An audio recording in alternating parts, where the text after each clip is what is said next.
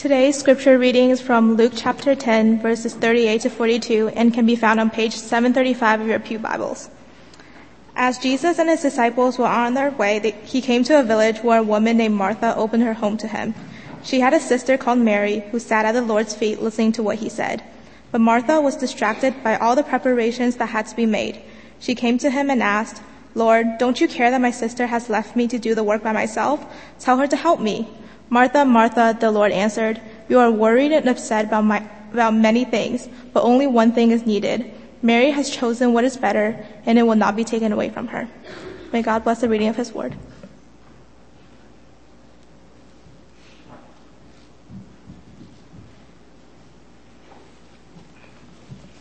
Good morning and happy Mother's Day. May the Lord bless every mom amongst us to enjoy a day off today.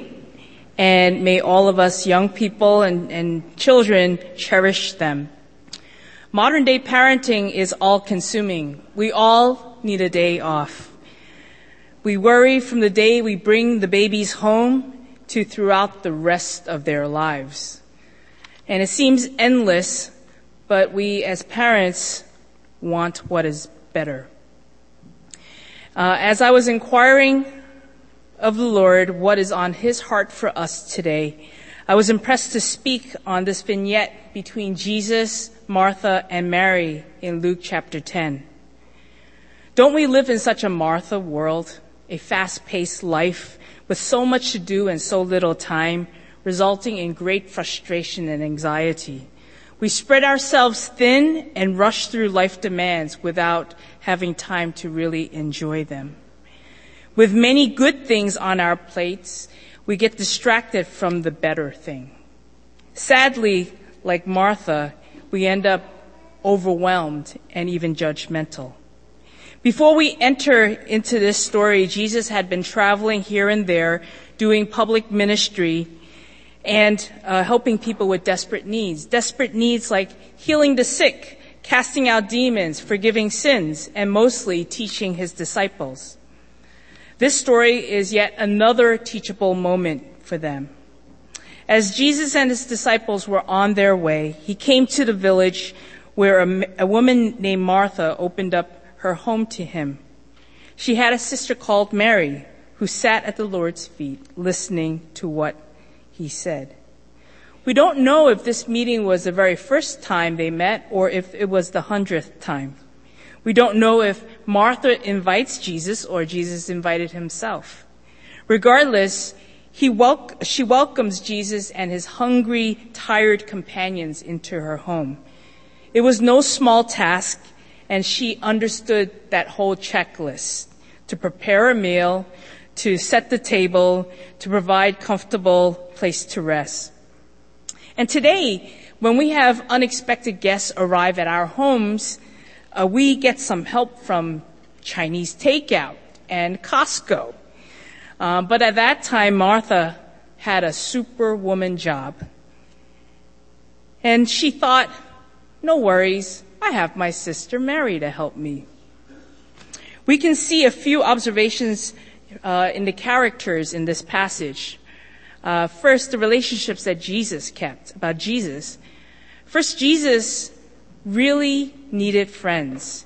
Not groupies or people who want to get something from him, but real friends to simply love and care for him.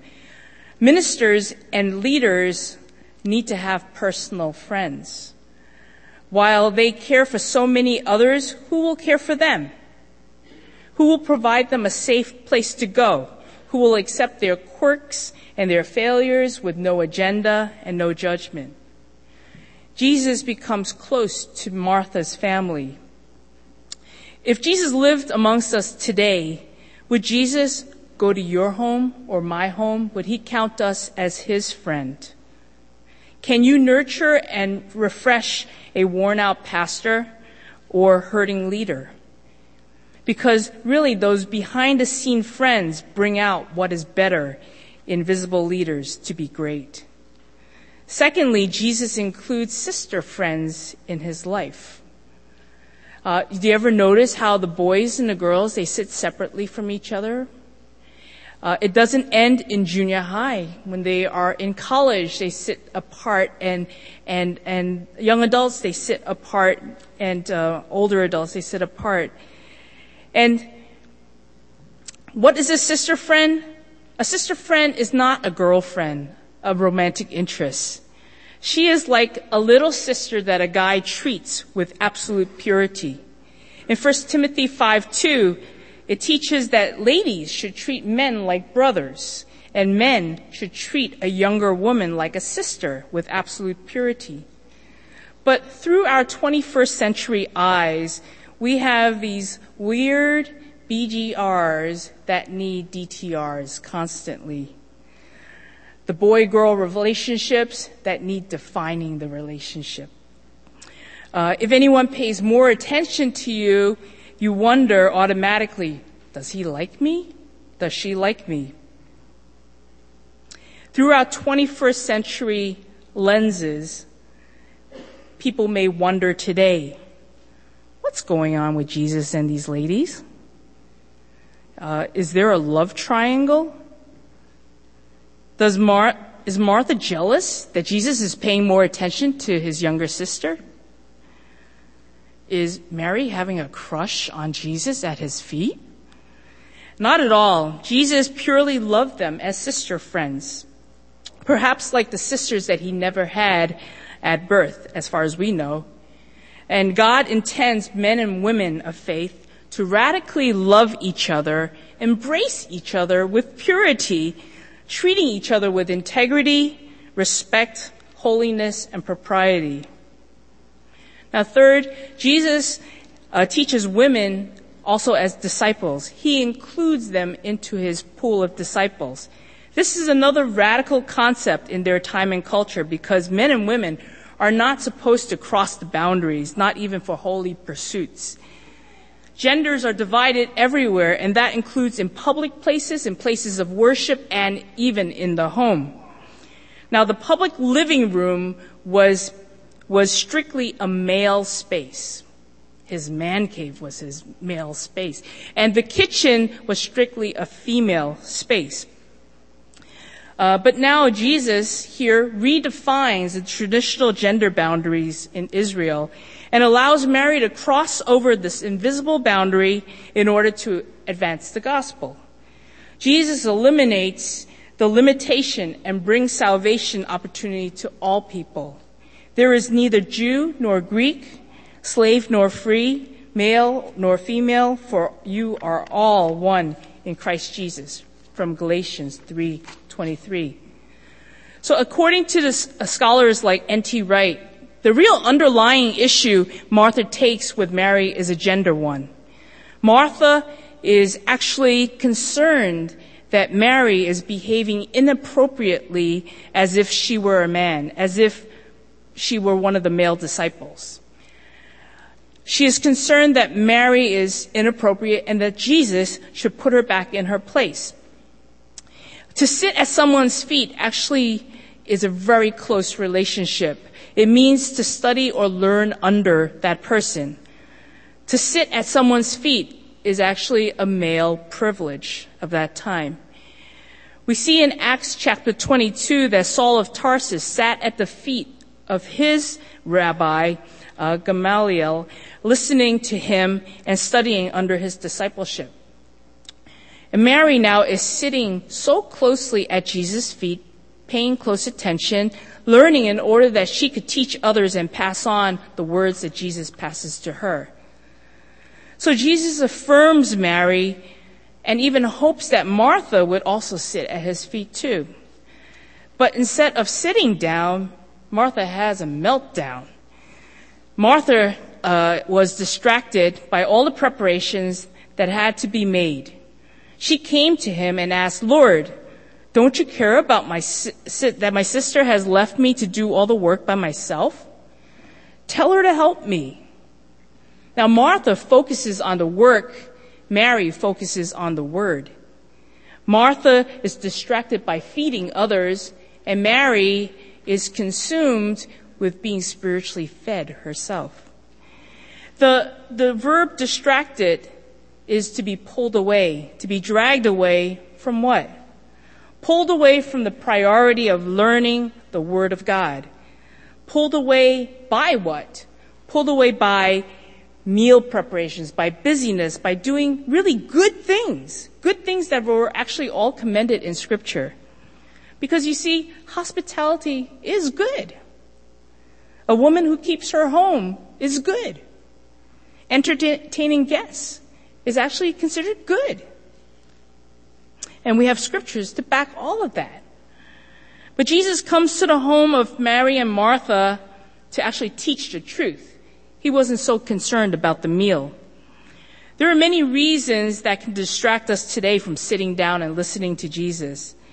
And all these distractions may be actually good ones, uh, such as soccer games to exercise your body, SAT prep classes to help build up your scores, uh, celebrating a friend's birthday at a party, going food shopping to feed your family and friends, having recitals, uh, taking language lessons to be able to speak and share the gospel with many people, paying the bills, studying for finals, catching up on sleep. All these things are actually good.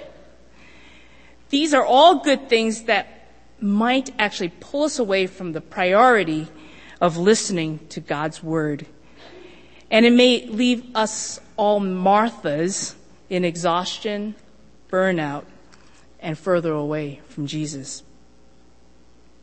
So at that moment, Martha asked, Lord, don't you care? Which actually sadly comes across as, Lord, you don't care about me. We have two very different sisters and two very different temperaments. In your own family, you may have noticed that between two siblings can be total opposites, like night and day.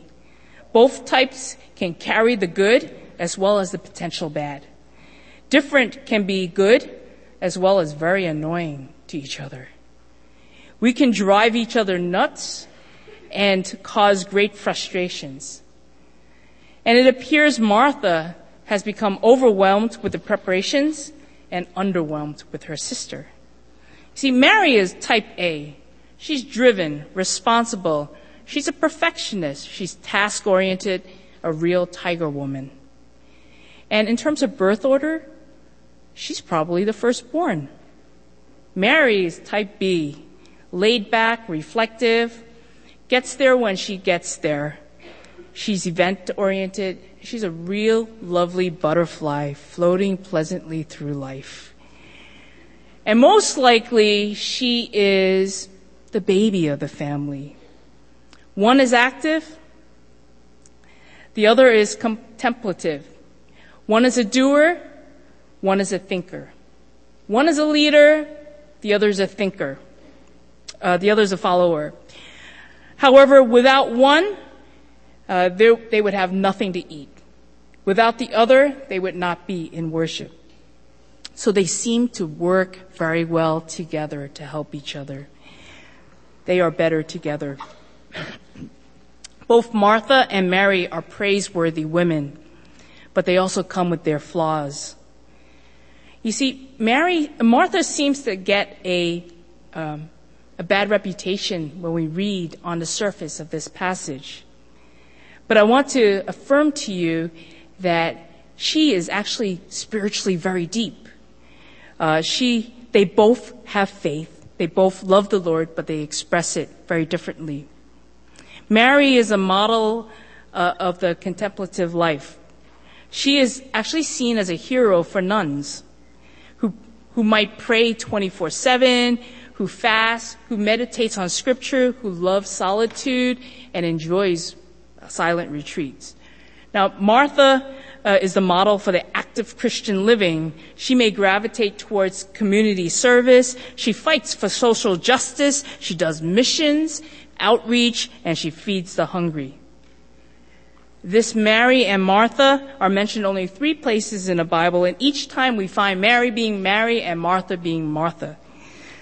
Uh, but something very amusing to me about Mary is this. All three times that Mary was mentioned in the Bible, she was mentioned to be in the same posture at the feet of Jesus. When Jesus comes for dinner in, in Luke chapter 10, she sits at Jesus' feet. In John 11, when Lazarus dies, she actually falls at Jesus' feet in grief and mourning.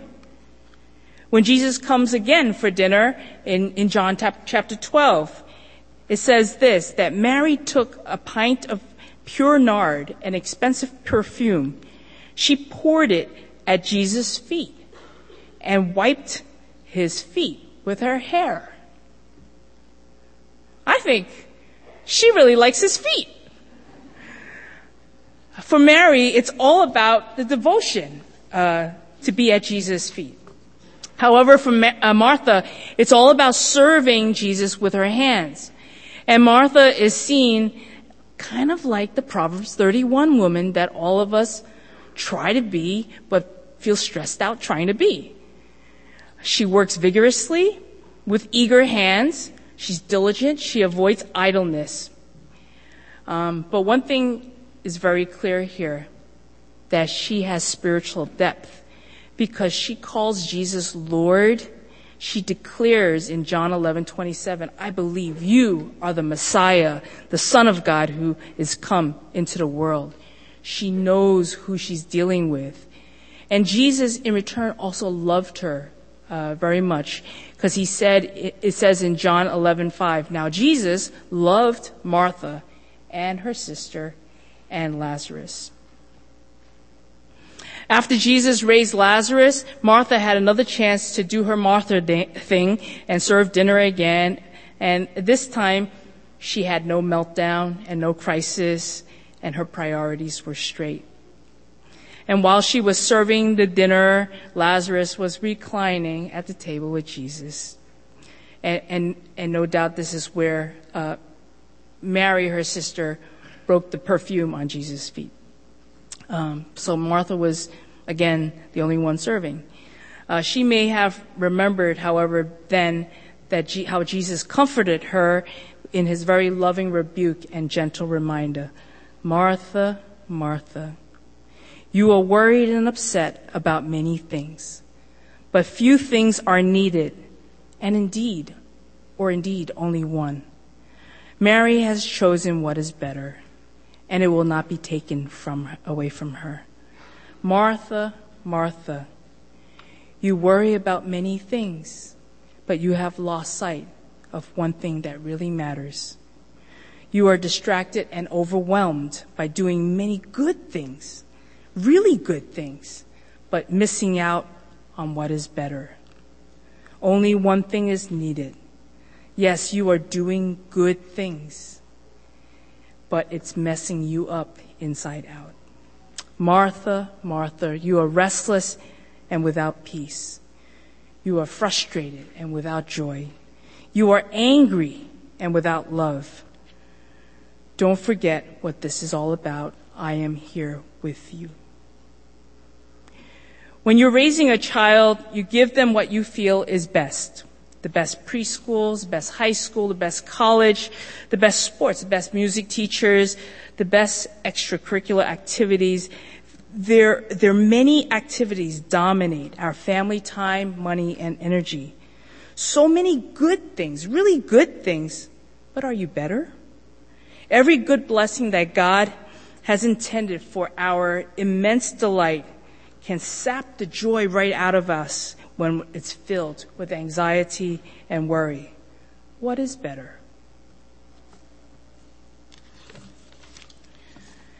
Bigger, better, more, busier, fuller.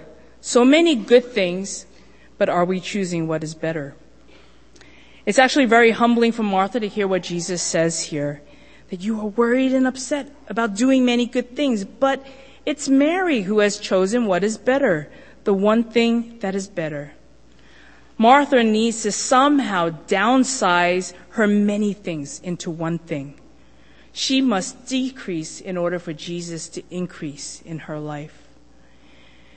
And in Luke chapter 10, we see that that one thing is to sit at Jesus' feet to hear the word of God. Because what we hear from the Lord pours right into everything that we do and we say and all that we are. So we need to get our heart right with God, our priorities straight, our soul aligned with God's agenda for us. Does he really, what does he really want you to accomplish in your life? Martha, does he really want you to be that superwoman in the kitchen? Or does he want you to be his disciple? We first need to have Mary's heart for Jesus. And then we can have Mary's hand for Jesus to do all the good things.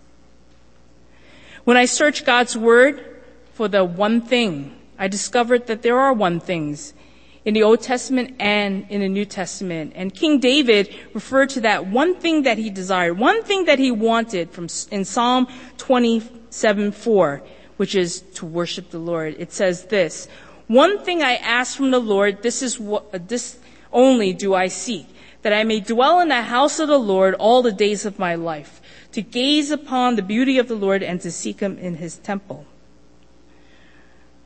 What he wants is to worship the Lord, the one thing. The apostle Paul in Philippians 3 turns that one thing talking about the eternity in heaven that he's looking pressing towards. It says this in Philippians. But one thing I, I do, forgetting what is behind and straining toward what is ahead, I press on toward the goal to win the prize for which God has called me heavenward in Christ Jesus. In this life, there are many, many things we have to do. But we can't get distracted from what is better. Don't get upset. Don't be consumed with worry. Enjoy the presence of God. Listen to His word. Worship the Lord and press on heavenward in Christ Jesus. Choose what is better. Sit at the Lord's feet and listen to His word. Let's pray together as the worship team comes forward. Father, we thank you, Lord that you have blessed our lives with so many good things to do. And yet, what is better? What is that one thing that you desire from us? To sit at your feet, that we may hear your word, to learn to be more like Jesus, so that the world may know your grace and your love. Father, I pray for your blessing upon all the women, the mothers in our midst, the, uh, the sisters who have uh, maybe not had their own children, but helping to raise the children in our church. We give you thanks for each and every one of them. Lord, may you put in their heart that one thing. That they would enjoy this day in your holy presence. We pray in Jesus' name. Amen.